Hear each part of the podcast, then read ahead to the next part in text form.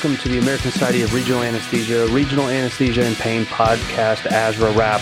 I'm your host today, Raj Gupta, and I'm coming to you from Nashville, Tennessee.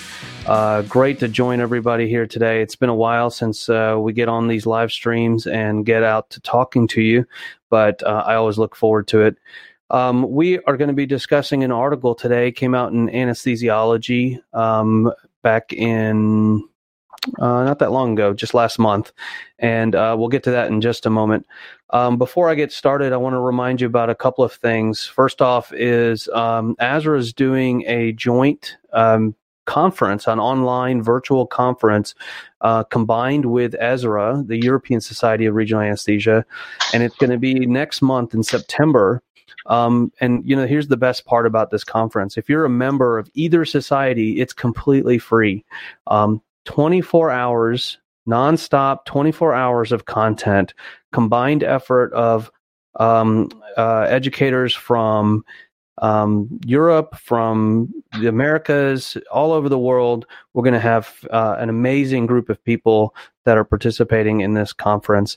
And um, the topics are going to be acute and chronic pain and uh, regional anesthesia. So lots of wonderful material for you guys to dig into all of that's going to be enduring material as well and um, that's something that you're going to be able to watch afterwards but to get the full value you want to watch it live because you can actually interact with the speakers ask questions interact with the community who's watching on social media. So i think it's a fantastic way to stay in touch with this community especially since all of us are longing for more uh, connection with each other as we're social distancing uh, in each of our respective countries. So go to the website for ASRA Society or for so ASRA.com or for the European Society and find the registration for the uh, September conference. And please join us. I think it's going to be a great meeting and I think everybody will enjoy it. From ASRA's perspective, they have made the decision that we're going to do the fall meeting um, as a virtual meeting as well, the official fall meeting. Um, that's going to be uh, all the details are going to come out in the very near future, including when to sub- uh, submit abstracts. But again, go to ASRA.com to find all that information.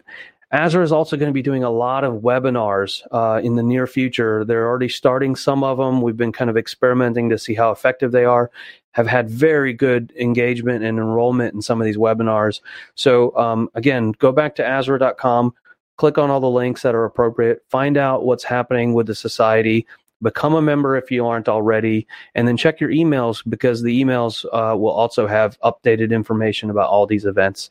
So I just want to remind you that even though we're all longing to be together, even though we wish we could be at conferences together, having a cup of coffee or a drink in the evening, um, we still can stay connected with the content. We can still stay connected with the people. Um, there's lots of new and innovative ways we're going to do that. And actually, I think this uh, makes this more accessible to a wider audience than we've ever had before. So maybe we'll learn something new in this process. So, without further ado, I want to make sure we get to our uh, our our panel today. Uh, we have with us. Uh, let me get everybody on here. So we've got uh, Gary Schwartz from New York. Gary, how are you? I'm doing great. Thanks for having me again, Raj. Always a pleasure. Yeah, good to have you. And Ketan Chopra, Ketan, have you moved yet, or are you still uh, in Ann Arbor, or where are you now? No, I'm uh, I'm in uh, sort of the downtown Detroit area, but my uh, okay. uh, my practice kind of has me going to a few different places. So nope, staying here for now. Still in Michigan. Yeah, absolutely. And, and, our, and our guest today to talk about this topic, Sam Narouze. Sam, how are you? I'm good. Thanks for having me again. Where are you hanging out these days? You look very comfortable there in your lounge chair. I'm at home. I'm home someday. They let you go back to work though? I'm working. Yeah, we started back uh, after the Labor uh, weekend. Oh. Yeah, so it's been uh, busy again. Are you guys at full capacity? Almost. Almost. Almost. I yeah. would say 75, maybe 75% capacity. Yeah. Well, Hari wants to say hi to everybody, so I popped him up here on the screen. Hi, Hari. Thanks for watching. Always good to have you. We got to get you on here as a guest here pretty soon, too. Okay, so let me bring up our topic um, before we get any further. So, on the screen, you'll see this is the publication in anesthesiology. Uh, it's entitled Ketamine and Magnesium. Hang on, let me take this thing off so you can read it. Okay. Ketamine and magnesium for refractory neuropathic pain, a randomized double blind crossover trial. Um, this is out of France, um, where they actually did this uh, randomized trial, and they are looking at addressing uh, or partly addressing this question of whether ketamine, IV ketamine, IV magnesium are actually useful in uh, the management of neuropathic chronic pain. So, uh, before we get into the details of the article, uh, I don't know if you want to start with this. Um, tell me a little bit about uh, uh, your impressions. You're coming straight out of training. Mm-hmm. Tell me a little bit about your impressions uh, of uh, ketamine and uh, magnesium in the treatment of chronic pain, and then we'll dive into the study and see uh, wh- where we go from that.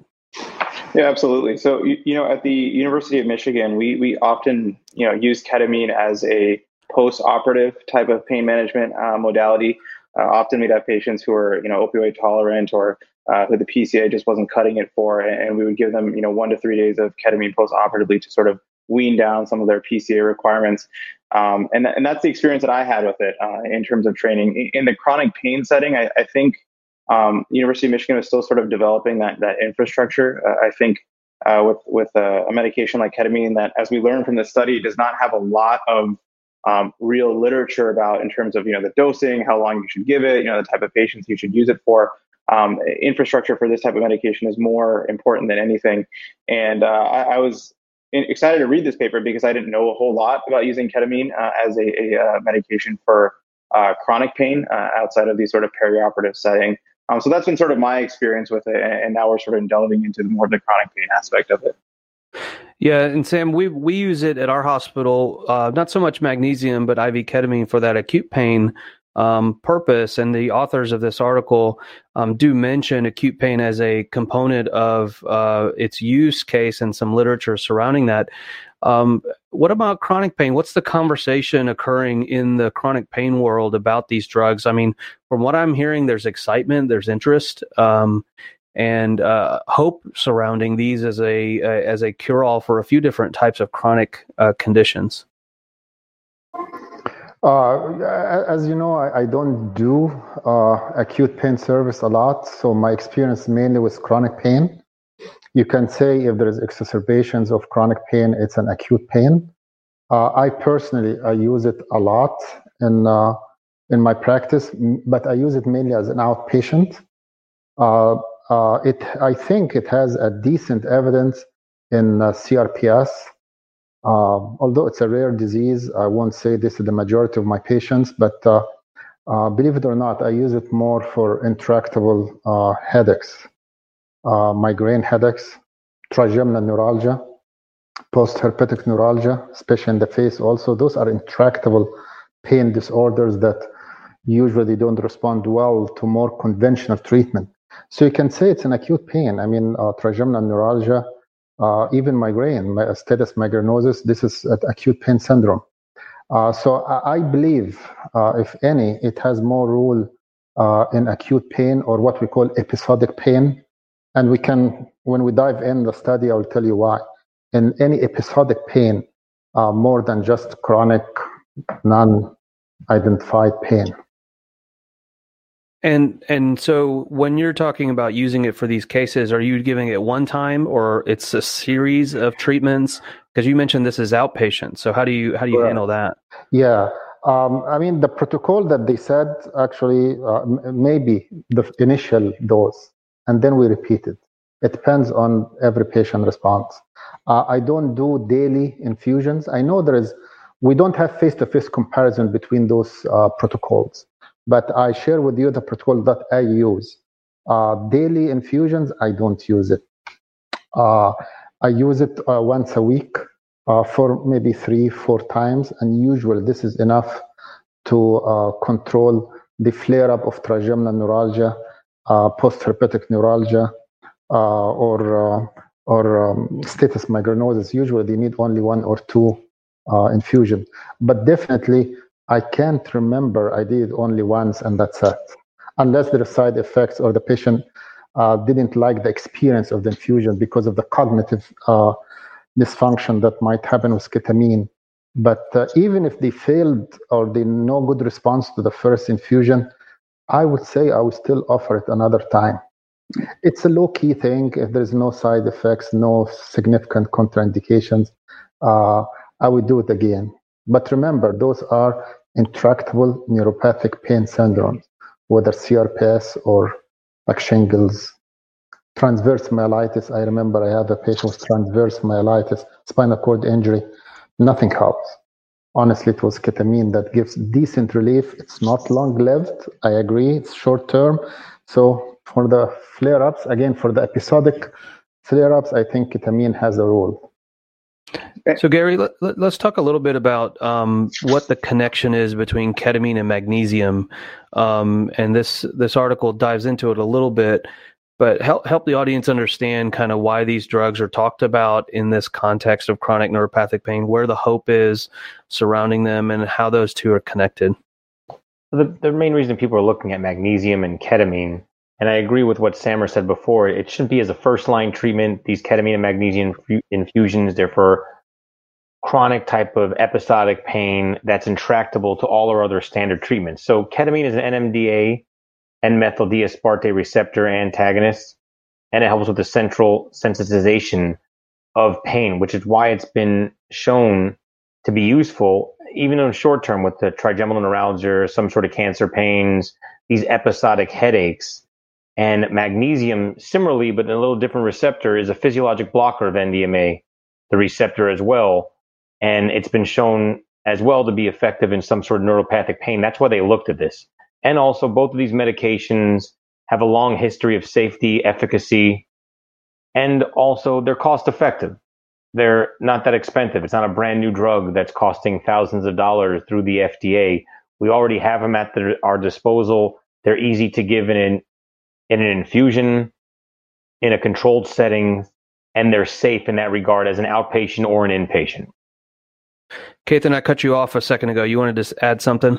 Oh, I was just going to ask Dr. Narouze. He talked about um, you know using it one time a week. Um, that's sort of how he's been using it. I was just curious to you know hear his dosing regimen because in, in the article they talk about like 0.5 milligrams per kilogram um, you know, over two hours. And, sort of off that, when in anesthesia, we tend to bolus these medications first to, um, and we're told as trainees it establishes like a therapeutic level um, within the bloodstream, and then you maintain an infusion. I'm curious, um, you know, what what is your sort of dosing regimen, and is there any thought or any literature in bolusing it initially and then and then continuing infusion?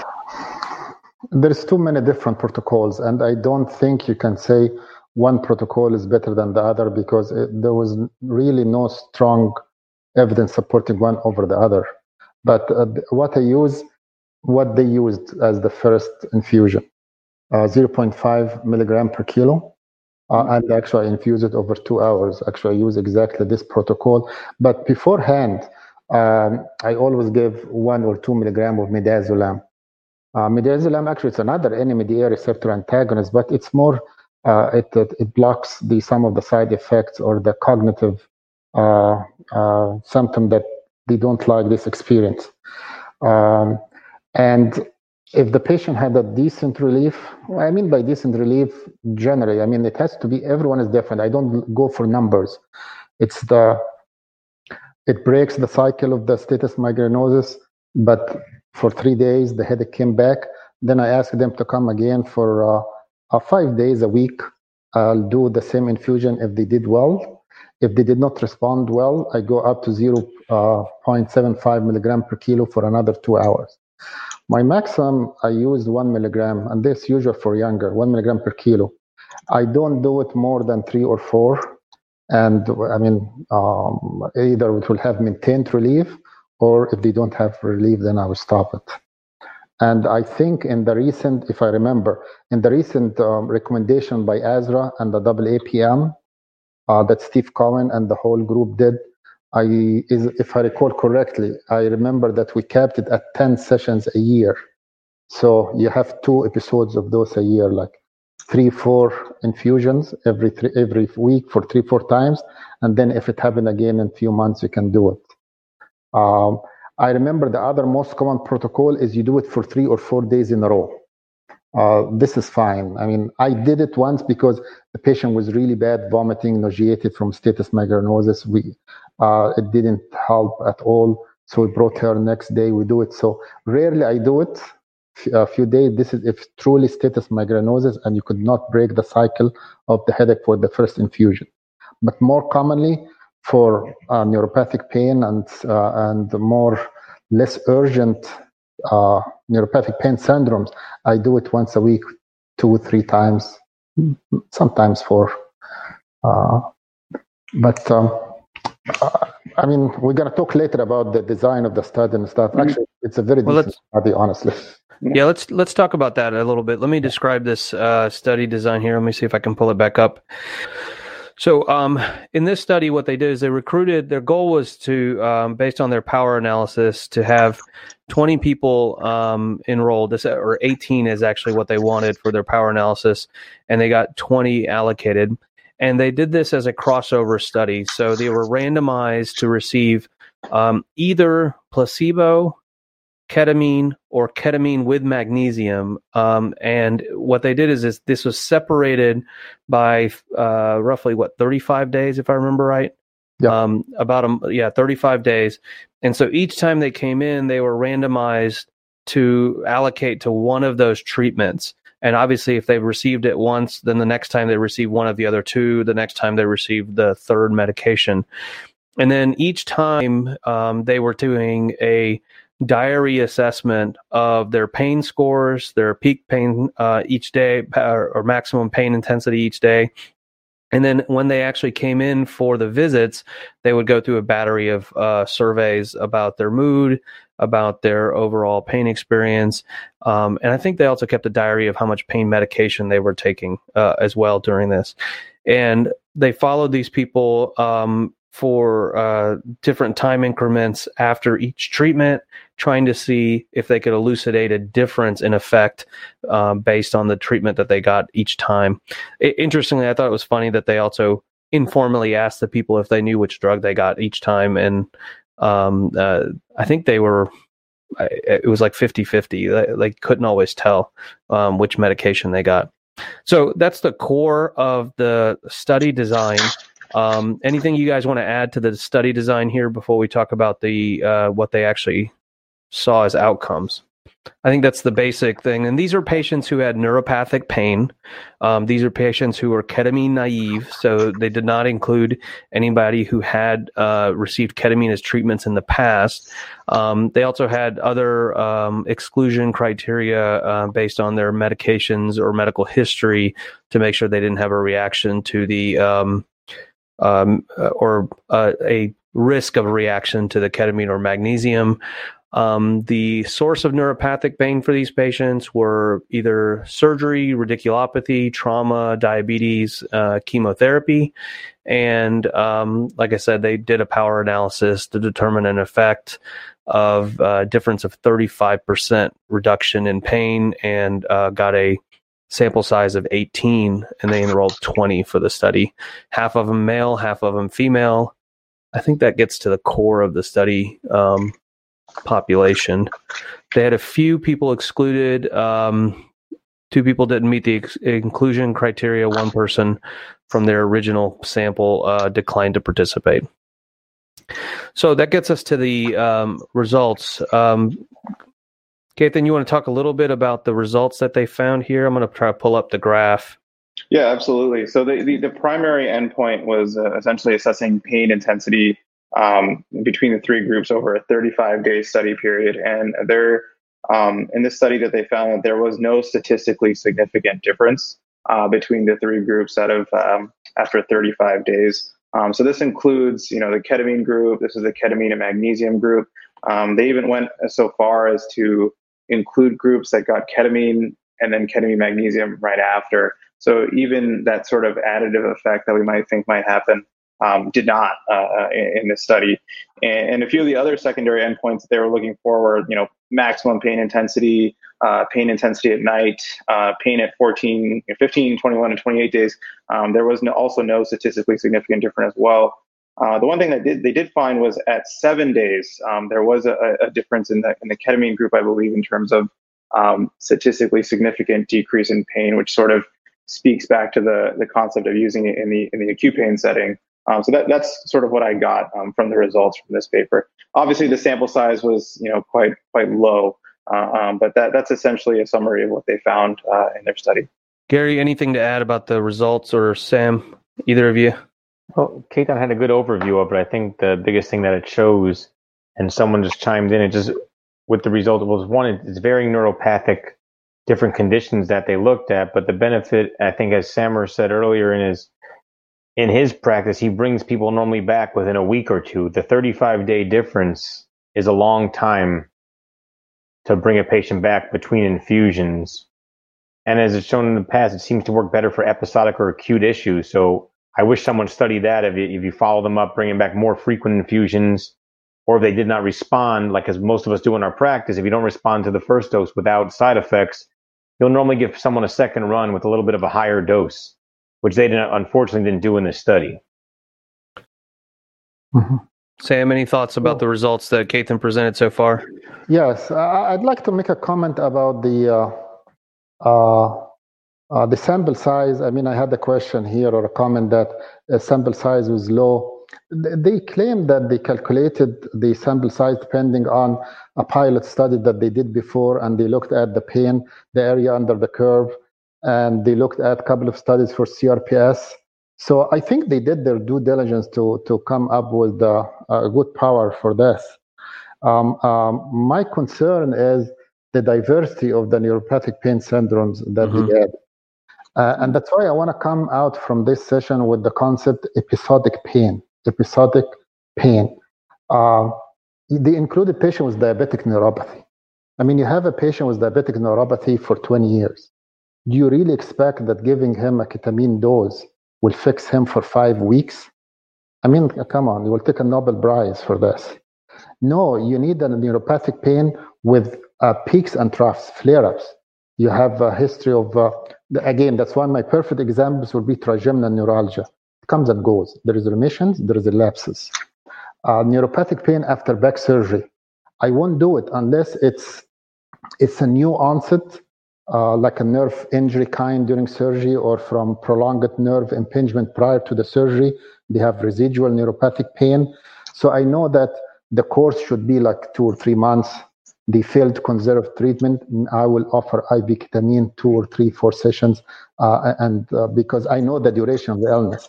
But chronic uh, neuropathic pain, like diabetic neuropathy, honestly, I don't see this. Uh, and I mean, you did not fix or treat the cause of the pain. You are just giving a pain medication with a short half life, and you are waiting five weeks to see a response. So I think the patient selection group was not the best. That's why our strongest um, level of evidence, I would say CRPS, and then next to it will be uh, maybe uh, migraine, uh, episodic chronic migraines. So patient selection is something. The follow up, uh, Actually, I called the French, another French uh, group there. This group are really good group, by the way. They are very good scientists and clinicians. And apparently in France, they use IV ketamine a lot for chronic neuropathic pain. That's why they were charged to look at it. And they said their next project is doing different protocols for different infusion in 500 plus patients. So we'll have good answers. But uh, uh, following it for five weeks I, I, mean, I'm not surprised that there was no uh, evidence. However, as I said before, when they looked at seven days, there was statistical significant one difference, and this is what we see clinical. And I'm sure if they looked at two or three days or four days, it will be better. So this is the indication. You put in your mind, you have someone with three, four days of headache. You want to abort this headache, you do it.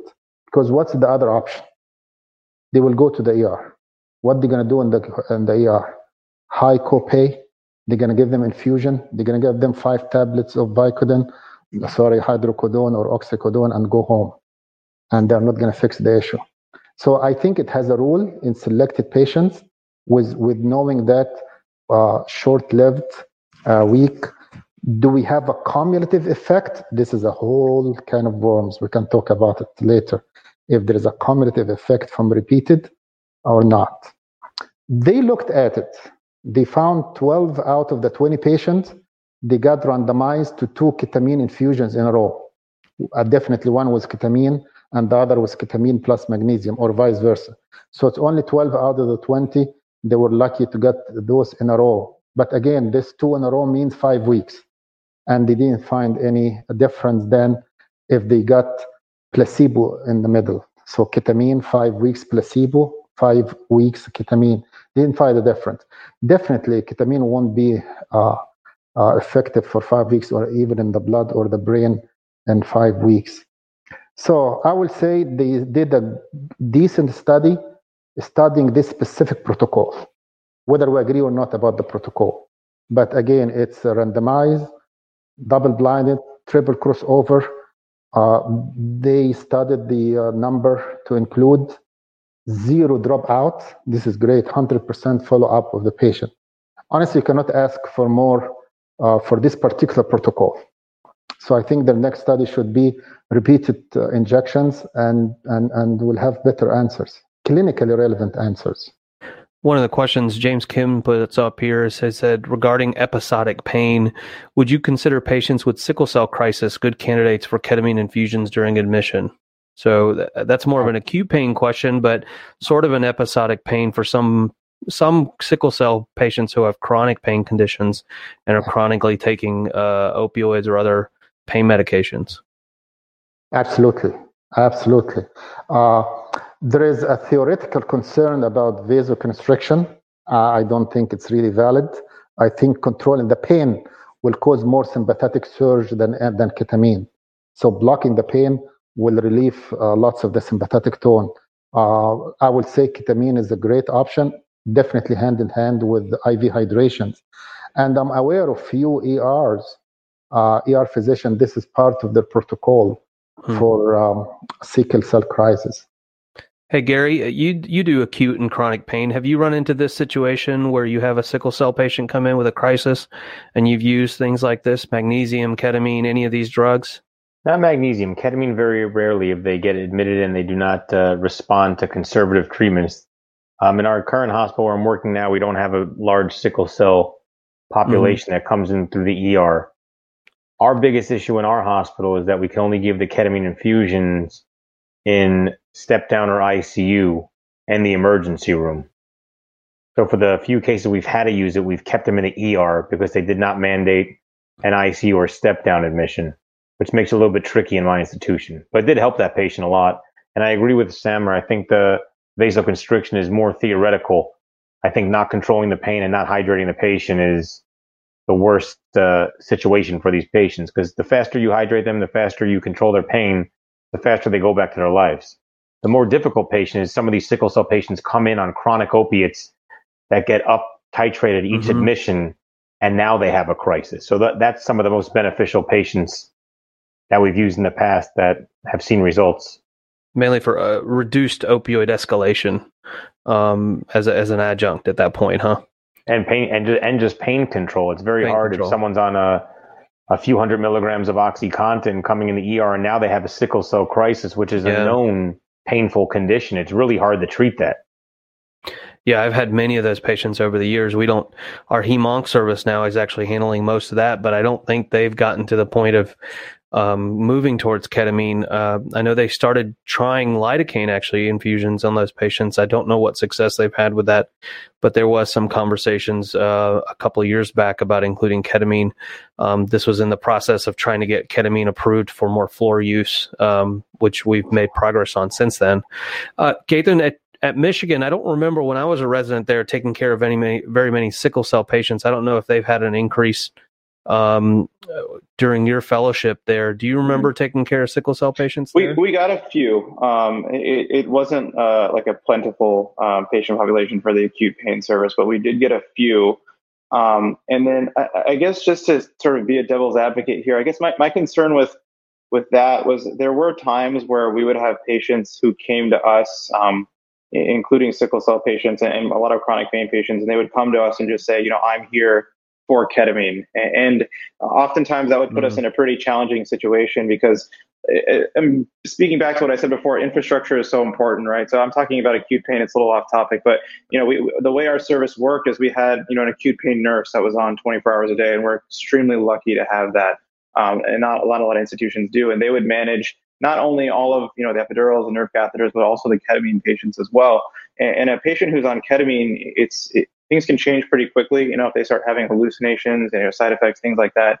Um, they, they do need people um, to be able to respond to that pretty quickly, especially if one of the physicians is not nearby or in house.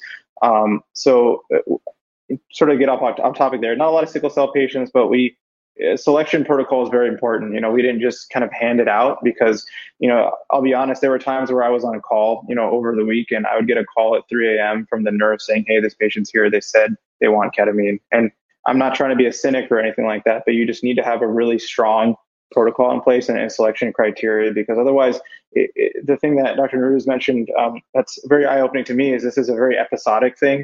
It, it's not a magic bullet. Like you can't just have chronic pain and you just give someone ketamine and, and that's how it is. Um, but so i think that's the one thing that was great about u of m was we were very selective with who we who we gave it to and i think that's important for any institution or um, uh, you know protocol moving forward so Claire Lobo uh, from Portugal is saying in her clinical practice, ketamine is one of her silver bullet drugs for difficult cases of pain control, either acute or chronic. So again, uh, reinforcing that episodic nature that um, we've been talking about over and over. Um, and you know, it, it, hadn't occurred to me until you just mentioned the the people saying I'm here for ketamine. Um, Sam, have you noticed? Um, you know, we, we've historically um, had a problem as we've looked backwards in time with the this quote unquote pill mills with opioids when we had oxycodone and oxycontin come online. And you had clinics where people were just saying yeah i have some sort of pain and now you're getting prescriptions. Are we at risk of that with iv ketamine infusions where we turn into places where people just say they have pain just so they can get the high from ketamine? Although i don't think these doses are quite that impressive for no. creating that effect I, I don't think it's a problem with IV ketamine infusions because it has to be in an uh, ER setting, uh, uh IV infusion center. Uh, I would be more concerned uh, actually about nasal route of mm. administration of ketamine. but um, it, there is always a concern. There is always a concern, and we need to monitor the patient. But for, for our scope of practice here, because we don't do it for depression, uh, the IV infusion, I think it's a low key because you control it. They come only uh, one, three, four times, and it, it, they won't have access to it. Um, uh, since we mentioned depression, honestly, uh, I, I, totally get it for depression because I hear it a lot from the patients that uh, it helps. Uh, the patient they know their body much better than anyone else. Yeah. And we always only focus, oh, how is your headache? What's the number? How many days? Uh, uh, a week, how many hours for each headache, uh, how did it respond to triptan one. They always say it helps. Why? Actually, it helps more with the experience of the pain rather than pain score. So because it helps with the psychological component of pain depression. Here also they looked at those anxiety, depression, sleep, but again they looked at five weeks from one dose. Actually, the protocol for depression it's more standardized than our protocol for chronic pain, and it's frequent infusion. It's not and at higher doses actually. So this is not a protocol meant to target anxiety, depression, but I think this is a major component of patient with pain, chronic pain, chronic headaches. I just want to make a quick comment because it's interesting when you look at data. You can read it in the way you want to read it. Here, they analyze it as an intent of treat, which is mm-hmm. perfect. But I can read it in a different way. I can say at day seven, 50% of patients had great pain relief. At five weeks, 25% of the patient had good pain relief. If I made this statement, 50% of patients got great pain relief at seven days, uh, this is not bad because we are, I mean, we have each patient is different. Each patient has different experience. So if you have a chance, one out of two, honestly, I mean, do you want to deny this to the patient? I mean, we, we, we need to practice patient-centered care. So you have a tool in your hand that can uh, fix one out of those two patients. Would you offer it to both patients? I would. I mean, for the FDA to approve uh, new migraine medications, they need 30% relief. Hmm from every dose. And you don't give one triptan and you said, oh, I cured your migraine. No. So uh, 50% relief, day seven, actually, it's not bad. What I learned from this is placebo is true because 20% of the patient had pain relief in the first uh, week, and actually 15% at week five, 35 days.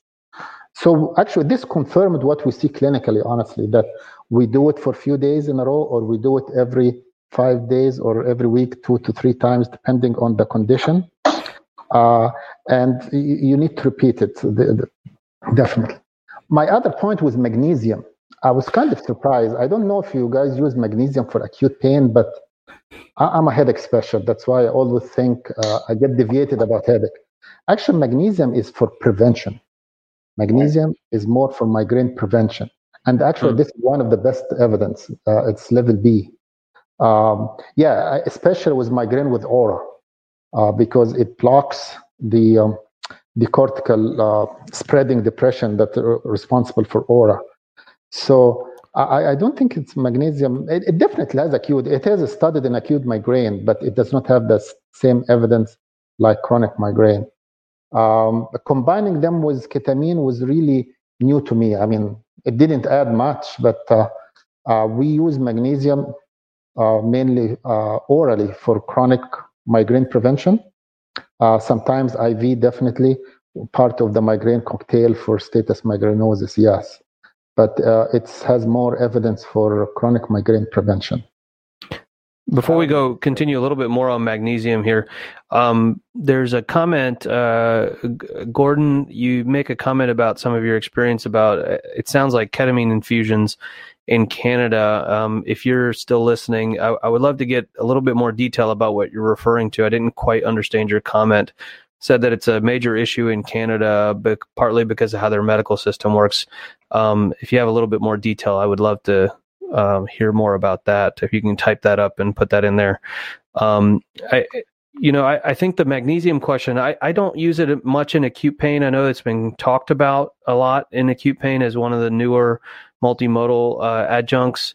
Um, and uh, we have never really gotten into it, but the context of it being an NMDA interactive medication for um, patients who have acute on chronic pain. I think that's where this comes up in this situation.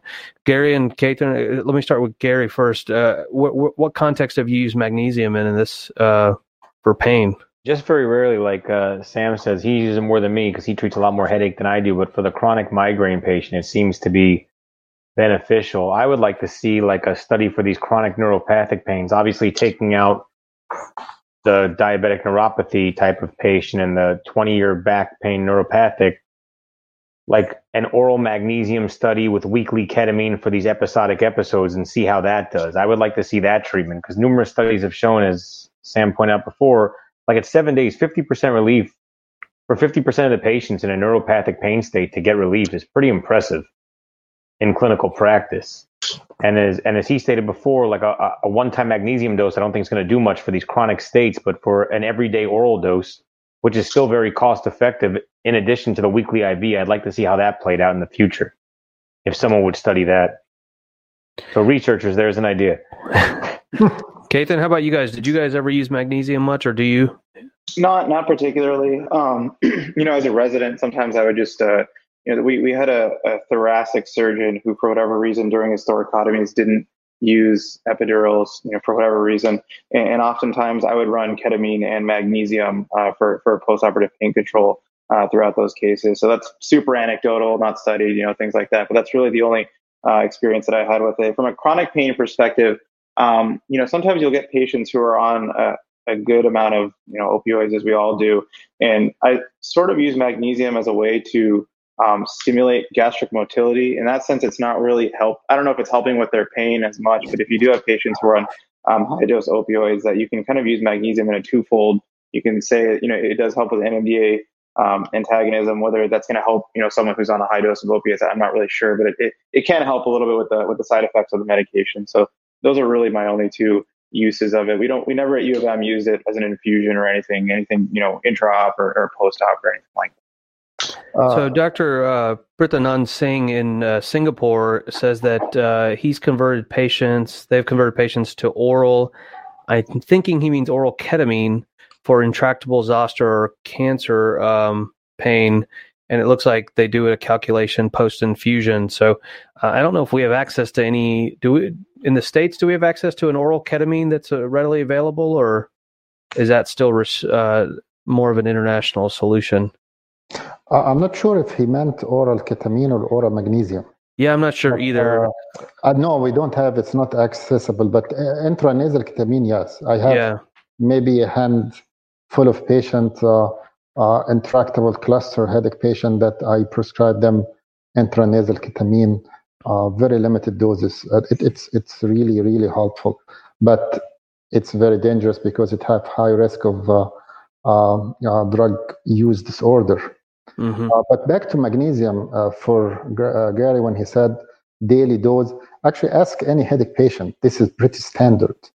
Uh, migraine patient, they have daily migraine. This is part of their life. Over the counter magnesium oxide is very cheap. Take it twice a day. Uh, it's a standard. We don't test magnesium level, but it's very well known that magnesium level is low in migraine. We don't test it because I mean, just a one minute explanation here. Um, it does not reflect the intracellular level or the brain level of magnesium because magnesium is stored in the bone, you know. So if you want to test it, you test the ionized fraction of the magnesium. This is very expensive. So we don't test it at all. We just give it empirically. And uh, only in research, you do ionized level of magnesium or the magnesium level inside RBCs. This will give you a good reflection of the magnesium level in the brain, and it's extremely helpful for migraine in general, especially migraine with aura. So again, if the daily dose, again, it's for headache patient, they get used to it. I, I didn't think about it to try it daily for patient with neuropathic pain. I, am not sure. Maybe I need to look back in the literature. Um, maybe someone done it years ago, but I'm, um, I'm not aware. It's a good good point. So as we wind this down, just to, for the purposes of this uh, conversation on this paper, sounds like these guys have come up with a study design that's a useful design for other follow-up studies to kind of mimic and track patients. It looks like Sam, you're you're indicating that we need to be looking at people's pain in a shorter time frame uh, with repeat dosing and not necessarily waiting five weeks between every dose or um, or allowing that washout period to go on for five weeks before the next uh, medication, but that there is signs of hope here. Um, and it does not necessarily, this study does not necessarily say that IV ketamine and IV magnesium are of no use, but rather that there's more detail that needs to be teased out of this. Am I summarizing that um, fairly well? Perfect. The last comment, I don't want to sound like I'm a big advocate for uh, ketamine. Uh, usually we call it vitamin K. Uh, because there is current abuse of using uh, IV ketamine. I'm not abused like uh, abuse disorder. I mean financially. There is uh, hmm. clinics here and there just for IV ketamine for wellness uh, to treat addiction. Um, I, I, don't think there is a sound literature supporting this. Uh, what I'm saying, it's a short term. Doesn't mean that we're going to do it every week for for good.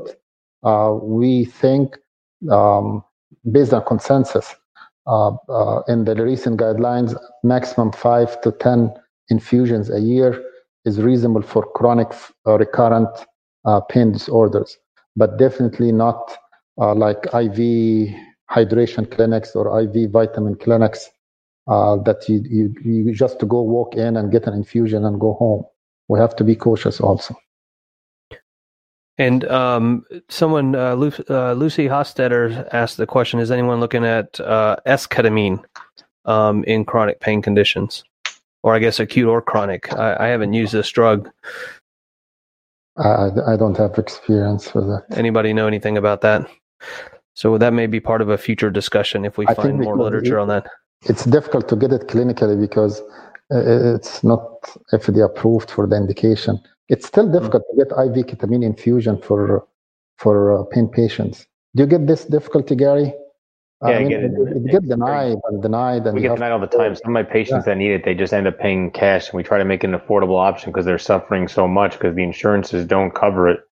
The majority of the time, every once in a while, we'll write letter after letter after letter, mm-hmm. and they'll approve. But by that point, their episodic issue is done. Yeah, that's lot why them- we, when the patient responded well, usually we try to get pre-authorization for the next one. Usually they give us like six months use, and we keep it in, in the chart till we need it again because this is exactly a very clinical uh, uh, issue that when you need it, you have to wait for pre-authorization and then it's over. That's why you see these Hmm. clinics opening up because it's a it's a fi- potential financial windfall for them. They don't have to wait. The patients just come in. They're not doing it through the insurance. They're wellness clinics and Correct. ketamine in clinics for their their pain, depression, and it does have use in depression too. But that's out of the scope of the practice of this show. No, I mean, I, Yeah. they, they, they help patients. I'm not saying anything. It's just Yeah, you have to be careful not overusing it and generalizing it to the everyone with depression or everyone with any pain disorder. Uh, it's always we have to be very selective. Still, it's a it's a potent drug. It's uh, we use it off label, so we have to be careful with our patient selection. personalized care. Yeah, Exactly. So I'll just uh, put up the article name again and the date um, for everybody. Um, if you're interested in going and seeing this article, I think it was a good. Uh, like I said, I'm I'm mostly fascinated by their study design. I thought that was a really well executed study design. Um, I would have liked to see a, a larger population, although their power analysis um, does indicate that their results are meaningful. Um, we could we could argue about the power analysis ad nauseum if we wanted to, but um, it, it's a good, well done study, I think, and um, provides some information about what maybe these drugs are not good for. Doesn't mean they're not good for anything at all. Um, just as we wrap up, I want to thank all of you guys for joining on a Sunday evening. Uh, appreciate it. And uh, just as a reminder, go to ASRA.com, find out all the information about upcoming uh, webinars, upcoming virtual conferences. There's actually, uh, in this time period of quiet, uh, solitary reflection, there's actually quite a lot going on. And I think the organization is stepping up to the difficult times that we're dealing with just so we can continue to be educated and learn from each other and uh, and and get to interact uh, so that we maintain our relationships. But always good to talk to all of you, and uh, I really appreciate you joining. Same here. Thank you. Bye. Have a good week, guys. Thank you. You guys have a good week. Bye.